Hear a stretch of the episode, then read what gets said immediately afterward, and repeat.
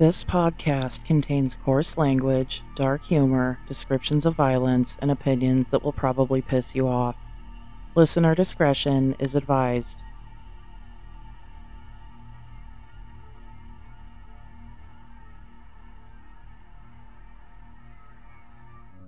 If you're a fan of the classic TV show King of the Hill, then you will more than likely be familiar with Hank Hill's bathtub full of peaches. Well, that's essentially what we're going to be talking about today. Except it's not just a bathtub, it's a state on the southern coast of the US. Established in 1732, the last of the 13 original colonies, Georgia was named after King George II. Oddly enough, it was proposed that it be the Australia of the US, a prison colony. This didn't come to fruition though, and its primary function was to protect South Carolina from the Spanish enemies in Florida. You gotta keep Florida man in check, I guess, even in 1732. Georgia is a death penalty state. The most recent execution at the time of writing took place on January 29, 2020, but there is another man getting close to being put down who I will talk about later on. This state has a lot of interesting cases, including a Supreme Court decision that changed the US as we knew it back in the 70s. So grab a tall glass of iced tea and hold on to your butts. We're going to the country, gonna eat a lot of peaches. Many people who go on to commit violent crimes blame their upbringing for their actions. Being poor and hungry can really fuck you up. In the early 1950s, Carlton Michael Gary was born to a mother in Columbus, Georgia who couldn't afford to take care of him, and a father who refused to. Because of their humble situation, Gary was moved around a lot. He was often left to be tended by his aunt and his great aunt, who both worked as maids for rich white women. This on its own would probably cause some mental health problems, but an incident that occurred while Gary was in elementary school would more than likely contribute to his future crimes as well. Gary suffered severe head trauma after a playground accident. He was knocked unconscious. I have personal knowledge of brain injuries. Some families have a lot of cancer, some have heart problems, and people in my circle seem to have brain injuries. My grandpa battled MS for many years. My stepdad suffered from headaches for a long time and ultimately died due to a brain aneurysm. And my biological dad was in a motorcycle accident when I was eight that fucked him up beyond belief. He was in a coma for two weeks, and they told us that he wasn't going to make it. But he pulled through somehow and has been completely different ever since. Brain injuries are, for lack of a better word, fucking scary. So we've got poverty and head trauma, but we're missing a key ingredient here in our psychopath soup drug use. And boy, did Carlton Gary like his drugs.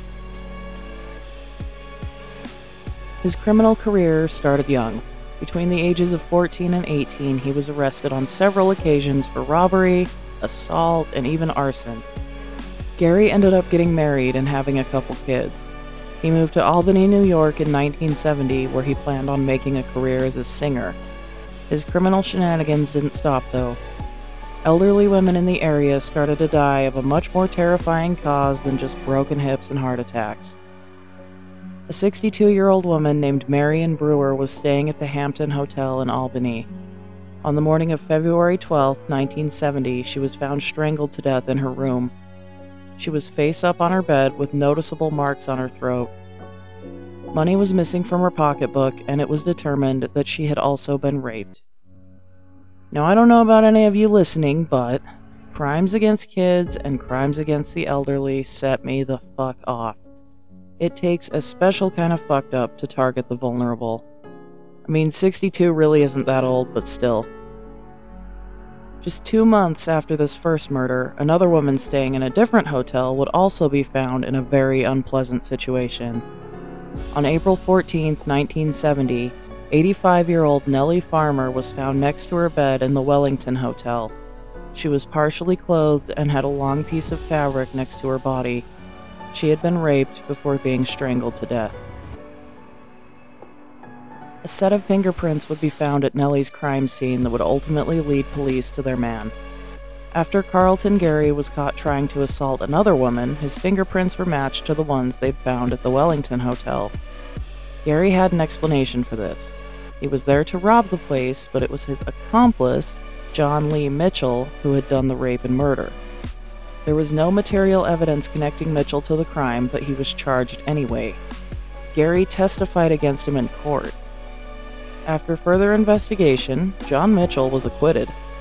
Carlton Gary was only charged with robbery in the case. He was paroled in 1975. I understand that technology wasn't quite as advanced as it is today, but what the fuck were these cops doing? You have a dead old woman who's been raped, you have fingerprints, and you have a guy claiming it was his accomplice that did the real nasty shit, but said accomplice was later cleared. Somebody murdered that old lady. Logic tells me it's probably the guy who admitted to the robbery and left his fucking fingerprints everywhere. But he just gets to walk, with nothing more than a robbery charge. After Gary was paroled, he moved to Syracuse, New York. While he was here, two more elderly women would be attacked. One of them was able to give a description of her assailant, but neither of them could identify him in a lineup as it had been dark when they were attacked. The one unnamed survivor was very confident that her attacker was a black guy with a mustache and that she'd been strangled with a scarf. Gary was sent back to prison. Not for the attacks, but for a parole violation. He had been caught trying to sell some coins that had been stolen from one of the Syracuse victims. Again, is common sense just not a thing? What the fuck? On August 22, 1977, Gary managed to saw through the bars of his low security prison cell and escape.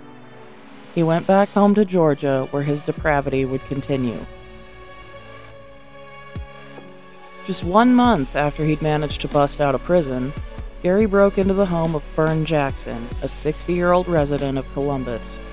He raped her before strangling her to death with a nylon stocking a little more than a month after Fern's murder, Gary killed 71 year old Jean Diamondstein, then 89 year old Florence Scheible, and 69 year old Martha Thurmond within a week of each other.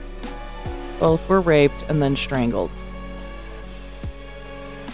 He took a bit of a break after these two and struck again on December 28, 1977. He raped and murdered 74 year old Kathleen Woodruff, but this time did not leave a nylon stocking at the scene. Two months later, on February 12, 1978, a woman named Ruth Schwob was attacked, but Gary fled after she triggered an alarm she had next to her bed. Rather than go home and let some of the adrenaline die down, he made his way just two blocks from Ruth's house and broke into the home of 78 year old Mildred Borom. Unfortunately, she met her end the same way as Gary's other victims. On April 20, 1978, Carlton Gary would strike one final time. The last woman to be killed by Gary was 61 year old Janet Cofer. Police announced that they believed an African American male was responsible for the murders. This is 1970s Georgia. I'm sure that's an announcement they made pretty frequently simply due to the time. But they were actually correct on this one. I guess the police in Georgia were a little better at their job than the ones in New York. Believe it or not, this case gets even more complicated. A man calling himself the chairman of the forces of evil threatened to start murdering black women if the stalking strangler wasn't caught. Holy shit, this guy. Turns out he wasn't just your average crazy dude. He was William Henry Hance, a black serial killer who was trying to cover up his own crimes by blaming white vigilantes. Police were hoping that he was the stalking strangler, but Janet was murdered after he was arrested, so there was no way. We're going to take a little road trip up to Gaffney, South Carolina, where Carlton Gary was arrested for robbery in December of 1978. He confessed to this crime and was given 21 years. I'm sure you know where this is going. Gary managed to escape from custody on March 15, 1983. He was out terrorizing the community for a year before they managed to catch him again. This time, the police were armed with new evidence, including a gun and some other fingerprints that led them to believe Gary was the serial killer they'd been looking for. Gary went to trial for the murders he'd committed in Georgia. His fingerprints had been found at four of the crime scenes. Pretty cut and dry, if you ask me. On August 26, 1986, Gary was convicted of three of the murders. The next day, he was sentenced to death. Gary's conviction wasn't seen as justice to everyone, though. According to a book by an investigative journalist named David Rose, Gary's lawyer was not given state funding to properly defend him. His fingerprints were also alleged to have not been matched to the ones found at the crime scenes until seven years later when the case was re examined. On top of that, the interview where Gary supposedly confessed was not recorded and notes were not taken. A police officer wrote his confession several days after the interview. Not from any notes or any recordings or even with the help of another cop. He did it from his own memory, because that's always accurate. Nevertheless, the confession was entered into evidence. It was unsigned and undated. Gary denied having made this confession. There was also an allegation that Gary's semen antigen secretion was not a match to the perpetrator. You have to remember this was back in a time when DNA testing wasn't a thing. And then there was the bite mark. A cast made from a bite mark left on a victim didn't match Gary's bite pattern. Do not get me fucking started on bite mark evidence. It is probably the least accurate thing the state uses to try to hang people. It was also noted that Gary had a substantial amount of dental work done while he was in prison. Supporters of Gary claimed that the prosecution withheld this evidence at trial. You know, like they do. This is 1970s Georgia. Need I say more? The racial tension here was out of control. David Rose claimed in his book on this case that the judge's family had been linked to lynchings and other fucked up things in Columbus. I don't doubt it, to be completely honest. This was back in a time where racism was an actual problem. And here come the torches and pitchforks. Well, I had a good run.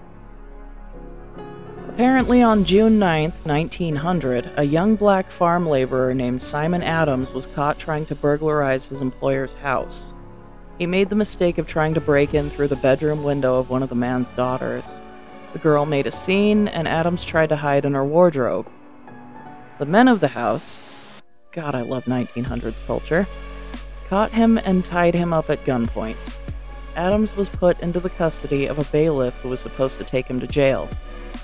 The bailiff's name was A. Brewster Land. That is a hell of a name.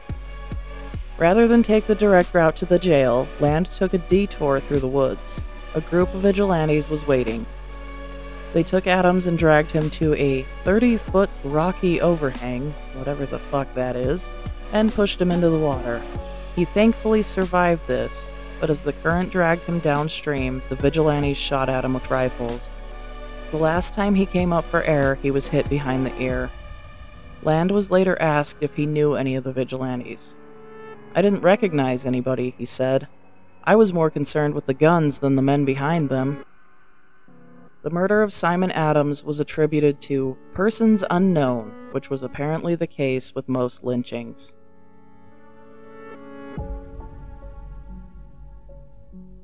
In June of 1912, Brewster Land's 12 year old nephew Cleo was killed by a shotgun blast to the eye.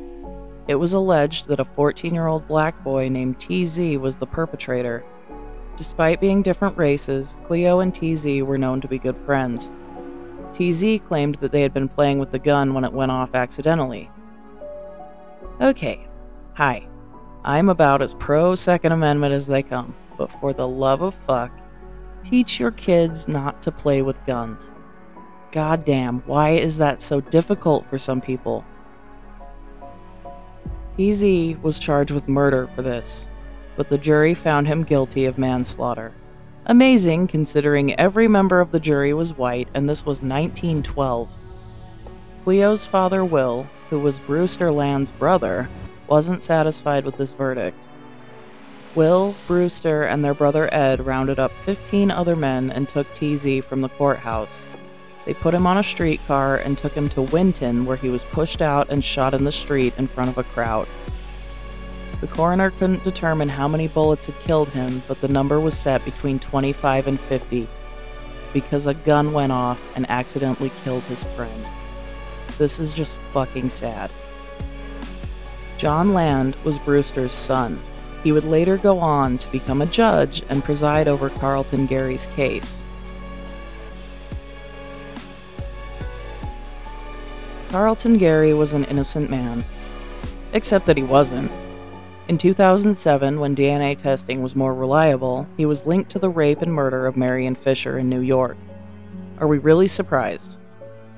The prosecutor in Onondaga County decided that it would be best not to extradite Gary, as he was already on death row in Georgia and the extradition would present an escape risk. They'd been down that road before and weren't about to go back. Gary appealed many times, as cowardly murderers often do, but his luck ran out on December 1, 2009, when the Supreme Court refused to hear any more of his bullshit. On December 4th, the court set his execution date for December 16th. He had less than two weeks to live. The day before his scheduled demise, the Board of Pardons denied a request to stay his execution. It was happening. Carlton Gary was not executed on December 16, 2009. Just hours before he was set to die, the Georgia Supreme Court halted his execution and held a hearing to determine if DNA testing should be done to determine whether he was guilty or innocent. This testing was carried out and determined that his DNA was a match to that found at the crime scene of Jean Diamondstein. They had him. Raping and killing even one old lady is deserving of the death penalty, if you ask me. They had DNA on him for two, plus fingerprints for several others. He was guilty. There was no denying that. Carlton Michael Gary was executed by lethal injection on March 15, 2018. This date was exactly 35 years to the day after his escape from custody in South Carolina. He sat on death row for nearly 32 years. Due to the racial tensions in the South at this time, many people believed that an innocent man was put down for killing a bunch of old ladies. They had DNA, there's no denying it. Whether he was guilty of all of them or just one, he raped and murdered someone. If that doesn't deserve a state funded end, I don't know what does. Gary offered no final words. He didn't want anything special for his last meal, instead, opting for the institutional tray of a hamburger, a hot dog, white beans, coleslaw, and this is my favorite part grape beverage. Whatever the fuck that is.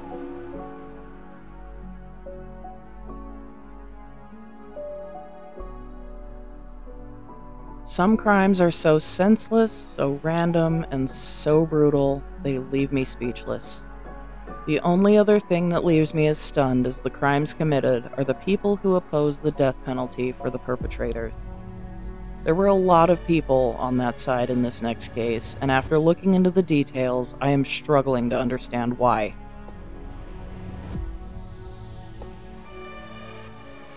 Carl Isaacs was a 19 year old convict in Maryland serving time for breaking and entering. Isaacs was a troubled young man He'd been diagnosed with depression and had an inability to deal with his anger.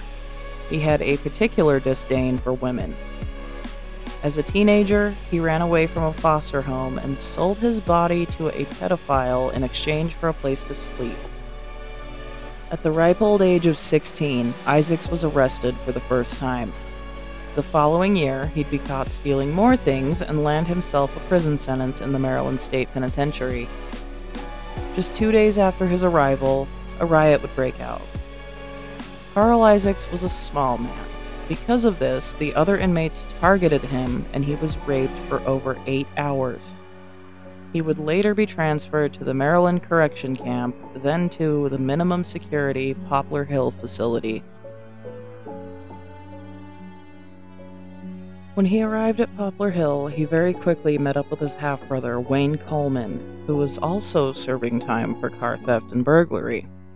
Despite being seven years older than Isaacs, Coleman was shy and took the role of a follower. He was easily talked into a daring escape. Coleman's only condition was that he be allowed to bring a friend with him.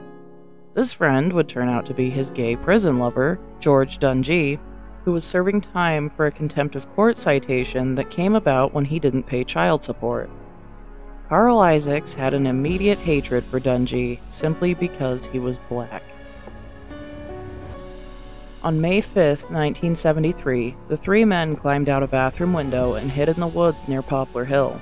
Several hours later, they made their way to Baltimore and stole a car. Here's where it gets ridiculous. The authorities at Poplar Hill were aware that the men had escaped, but due to them not being a threat to the public, they decided not to tell the police that their capture was imperative.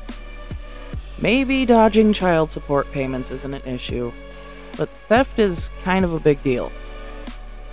The men remained in Baltimore for a few days, raising hell and enjoying their freedom. Carl Isaacs decided that he wanted to bring his 15 year old brother Billy along for the ride. Why not? In for a penny, in for a pound, am I right? The now four young men spent the following week driving around Maryland and terrorizing the community.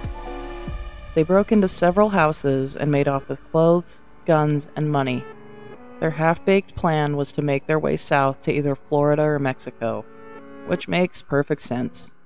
They wanted to live the good life, doing drugs and drinking and partying it up. They had it all wrong, though. You're supposed to go north. Drugs, alcohol, and blistering heat don't mix. Anyone who tells you otherwise is a psychopath.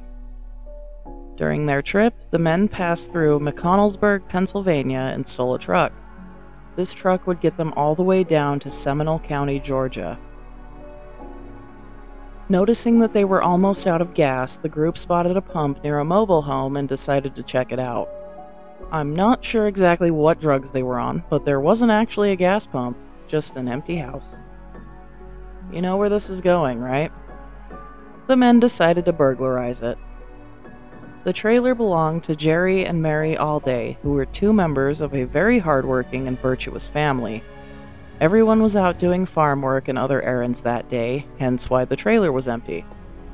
During the burglary, Jerry and his father Ned arrived back home, not realizing anything was amiss. Carl Isaacs met them in the doorway and ordered them inside at gunpoint. Jerry was shot first, followed by Ned. Jimmy Alday, Jerry's brother, soon pulled up on a tractor and was also forced into the house. He was also shot. Shortly after this, three more members of the Alday family would pull up to the house. Jerry's wife Mary, followed by his brother Chester and his uncle Aubrey. All three were brought into the house and then separated. Chester and Aubrey were shot in separate rooms while poor Mary waited to learn her fate. Wayne Coleman and Carl Isaacs raped Mary on the kitchen table. Wasn't bad enough to slaughter this entire family, they had to stick their dicks into someone as well. After this, they drove out into the woods and raped her again before George Dungee killed her. The men made their way to Alabama, but were later arrested in West Virginia. You know, it must be nice to live in an area where you can cross state lines without driving for eight hours. Being a criminal out here in the western half of the US must be a pain in the ass. When Carl Isaacs and his accomplices were arrested, they were found to be in possession of several guns that were used in the murders, as well as property stolen from the Alday house. After the first trial, Carl Isaacs was interviewed by someone making a documentary about the case. Isaacs admitted to everything they'd done to this poor family. What he said would be used against him in a subsequent trial. Carl Isaacs, Wayne Coleman, and George Dungee were all convicted of the murders and given death sentences.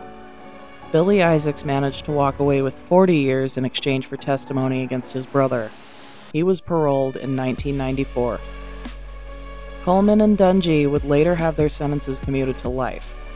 Perhaps there was a chance Carl Isaacs would walk away with his life as well.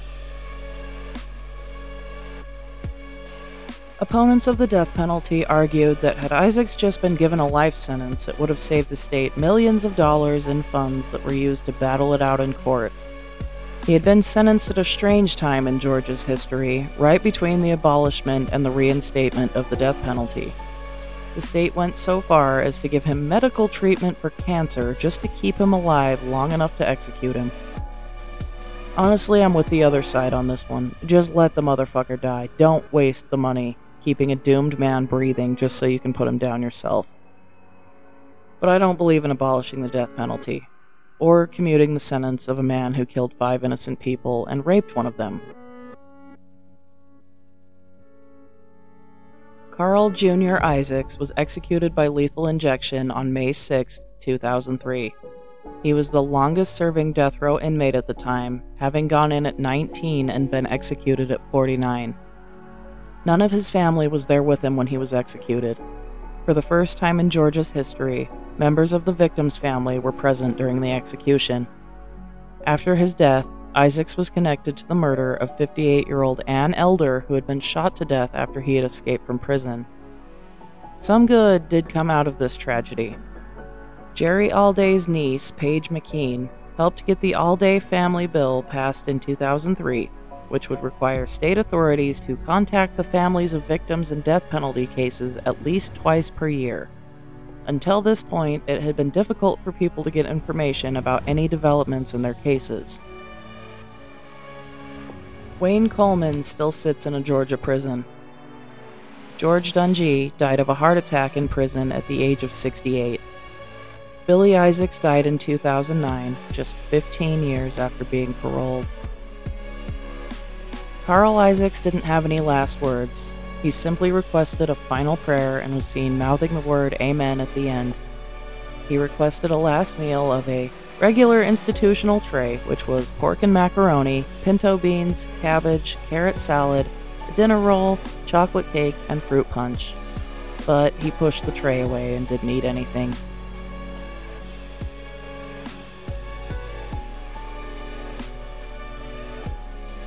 So, in doing this podcast, I've learned quite a bit of random information about law and Supreme Court rulings. One case that keeps coming up is Furman versus Georgia, this case was a big one. In doing my research on the state episodes, I've noticed that there are always two lists executions before 1972 and executions after 1976. Believe it or not, in this great nation, there was a period of time where we had abolished the death penalty. Some argue that it was the right decision, but I respectfully disagree. I am all for life sentences in some cases, but we need to be able to put down the monsters that terrorize our society. On August 11, 1967, a 29 year old father of five named William Mickey Jr. woke up to find a stranger burglarizing his house. The strange man, later identified as William Henry Furman, tried to escape and fired a shot blindly into the direction of the homeowner. That was his original story, anyway, at trial, he tried to claim that he tripped and the gun went off after he fell. Either way, William died during the commission of Furman's felony. That made Furman eligible for the death penalty according to Georgia state law. After a single day of trial on September 20th, 1968, Furman was convicted of murder and sentenced to death. He would take his case to the Supreme Court and argue that the death penalty was unconstitutional. The Supreme Court voted 5 to 4 in his favor, citing the 8th and 14th Amendments. The death penalty is considered to be cruel and unusual punishment to some people, apparently. Only two of the nine justices found it to be unconstitutional in all cases, because the majority could not reach a collective agreement as to why capital punishment was unconstitutional they each wrote separate statements on the matter. Race was a huge issue in this case. It was argued that the death penalty was given to black inmates more than whites. Honestly, after doing a lot of my research these past few months, I see it, at least in some states. Back then, the system definitely seemed to favor white people. The death penalty was abolished in the US on June 29, 1972. Two other cases, Jackson versus Georgia and Branch versus Texas, were also added into this decision, which ended the death penalty in rape cases. Obviously, this decision didn't stick. We're still putting people down to this day. Looking at you, Florida. Another Georgia man by the name of Troy Leon Gregg would bring about the reinstatement of the death penalty in the United States. Gregg was convicted of murdering Fred Simmons and Bob Moore, who had given him a ride in November of 1973. The men had been seen with large amounts of cash, and Gregg saw it as easy money. He and the other man he'd been hitchhiking with, Floyd Allen, waited until they were at a rest stop to pull a gun on the men. Both were shot multiple times and left in a drainage ditch. A third hitchhiker, who was not involved in the murders, had seen an article about the crime in a newspaper and contacted the police. He explained that he had at one point been in their car and he thought Gregg and Allen were headed to Asheville, North Carolina. This is where they would later be apprehended. Gregg tried to claim that he shot the men in self defense. He said that Fred Simmons had punched him and knocked him down in the drainage ditch before coming after him with a knife or a pipe. No explanation for why Bob Moore was shot. The evidence pointed clearly to a cold blooded murder committed during a robbery. Gregg was convicted and sentenced to death. He took his case to the Supreme Court, and it was determined that his death sentence was constitutional. It was not cruel and unusual punishment, and did not violate the 8th and 14th Amendments. Just for the record, Gregg was white. Not sure if that had anything to do with the decision, but I figured I'd note that just in case. Troy Leon Gregg was not executed by electrocution in July of 1980. He escaped from prison the night before he was scheduled to be executed. Don't worry though, he died in a bar fight in North Carolina the following night.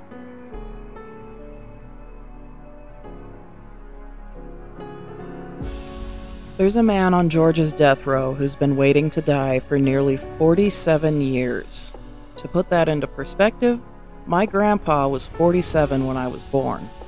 That's enough time to pump out a kid, raise that kid, and then have grandkids. Instead, this next guy has spent that time sitting in a cage waiting for the state to kill him. He deserves it though. This one left me wondering one thing what the hell is taking so long? Pedophiles should get the death penalty. That's a controversial opinion for some reason, but I stand by it. Anyone who harms a child in that way does not deserve to live. Violence breeds violence. I've said that probably 50 times in this podcast so far. Sexual violence is no different. Combine that with poverty, physical abuse, and an alcoholic mom who couldn't put the bottle down while she was pregnant, and you've got yourself Virgil Presnell Jr. I don't feel as though drug and alcohol use can be blamed for the actions of violent criminals. Fetal alcohol syndrome can't either. There are plenty of people out there smoking crack and doing magic tricks with sugar packets. Go look it up on YouTube. Not every drug user is a violent psychopath. Some people are born into situations that fuck them up beyond belief. They have no real chance. The state is supposed to step in and help take care of kids born into these situations, but they rarely do. They're too busy going after parents who smoke weed to relax after a long day. Virgil Presnell Jr. was doomed from the start. On April 23, 1976, in Clayton County, a 10 year old girl was walking home from school on a wooded trail. Kids today are spoiled and don't know how grueling it was to walk to and from school uphill both ways in the snow. That's just for us old people to reminisce about. This little girl, though, holy fuck, I would take that uphill walk in the snow over what she had to deal with any day. On her way home, she was ambushed by Presnell, he grabbed her and threatened her with a knife. Thankfully, she was able to break free from him and get away. A little less than two weeks later, Presnell would stalk an elementary school in Cobb County. He noticed another 10 year old girl walking home on yet another wooded trail. He didn't strike, though. Not yet. He came back the next day with a rug and a jar of lubricant in his car. You know, like normal people have. He waited on the trail for the girl and was probably very happy to see that she was walking with eight year old Lori Ann Smith. Presnell abducted them both. I'm already nauseous and I haven't even gotten to the fucked up part yet. These poor girls. Presnell taped their mouths shut and threatened to kill them if they didn't do what he wanted. He also told them he had a gun. They were put into his Plymouth Duster, boy, that sure dates this crime, doesn't it? And driven away from the trail. I wouldn't normally give a warning because this is a true crime podcast and you know what the fuck you're here for. But this is where shit gets gross. and also kind of confusing. So if you can't handle a grown man doing fucked up things to little girls, maybe skip ahead a little. While driving, Presnell forced the older girl to orally sodomize him. Not sure how that would be possible while operating a vehicle, but alright. It was at this point he sexually assaulted her as well. Not gonna go into much detail on that because it's fucking vile, but you can check my sources if you really want to know. After arriving at a secluded area, he walked both girls into the woods. He was carrying his rug and lubricant. Both girls were made to undress, and the older one was raped on the rug. She was injured pretty badly and began bleeding. At this point, Presnell told her to wait while he took Lori Ann back to the car. As they were walking, Lori Ann made a break for it, but Presnell caught her. He forced her face into a creek and drowned her. Her autopsy showed that there was sand, plant matter, and water in her lungs and stomach. It would have taken at least a minute for her to die. Bruises were found on her neck as well as on her back, where Presnell had put his knee to keep her underwater. My 2023 brain is screaming at this 10 year old girl to get the fuck out of there, but I am all too aware that fear makes us all react differently. She was probably frozen. I'm usually the same way. When Presnell came back, he once again forced her to orally sodomize him. I am just stunned. What the actual fuck? After this, he put her in the trunk of his car and drove out of the woods. One of his tires went flat, so he ended up leaving her in a different wooded area after one final round of depravity. He left her alone in the woods, telling her that he'd be back. Thankfully, she had a moment of clarity and went to a nearby gas station, when the police arrived, she gave them a description of the monster who had attacked her and his car, also remarking that one of the tires was flat. Police soon found Presnell at his apartment complex changing that tire. He initially denied everything, but it wasn't long before he told police he knew where the missing girl was and took them to Lori Ann's body. He also eventually confessed. While searching Presnell's bedroom, they found a handgun and child pornography depicting young girls, of course. I can't help but think this may have been preventable. After all, he lived with his mother. But then again, she's kind of the one who fucked him up in the first place. Presnell was convicted of malice murder, kidnapping with bodily injury, and other crimes which I'm assuming related to his attacks on the older girl, and sentenced to death in October of 1976 but like most other disgusting wastes of human skin, he appealed. He was eventually given a new trial. Presnell tried just about everything he could think of to get out of the death penalty, including complaints that prospective jurors were erroneously dismissed, the court denying his motion to suppress the gun and kitty porn found in his bedroom, and get this, this one's my favorite. The trial court erred by having the jurors place their left hands on the Bible while being sworn in. The court found no issues with the original conviction, and his original sentence of death was upheld by a new jury on March 16, 1999. Virgil Delano Presnell Jr. is still sitting on death row at the time of writing. Why? What the fuck, Colorado? Oh shit, we're all the way in the south now, my bad. This man confessed to doing disgusting things to little girls, led the police to a body, and had child porn in his room. Yet the state has used taxpayer money to keep him alive for almost 47 years. It's been argued by his lawyers that he's profoundly brain damaged and can't be put to death. Back in 1976, fetal alcohol syndrome apparently wasn't a diagnosis, so they couldn't use it as a mitigating factor. According to his lawyers, a just society does not execute the developmentally disabled. Maybe this case is a reason why sometimes we should. I looked, and he does not currently have a scheduled execution date. I can't give you his last words yet, but he did put in a request for his last meal before his execution was stayed the last time. He wants four hamburgers, four french fries, um, four boxes of them, or I'm not sure what the fuck, two vanilla milkshakes, four sodas, an eight piece bucket of chicken, potato salad, and two pints of vanilla ice cream. That was the request in May of 2022. I'm not sure if he can change it, but if not, that's what he'll be getting. May the drugs they push into your veins burn like that water in Lori Ann's lungs, you sick fuck. And may Lori Ann's soul rest in peace, knowing that you're finally gonna get what you deserve.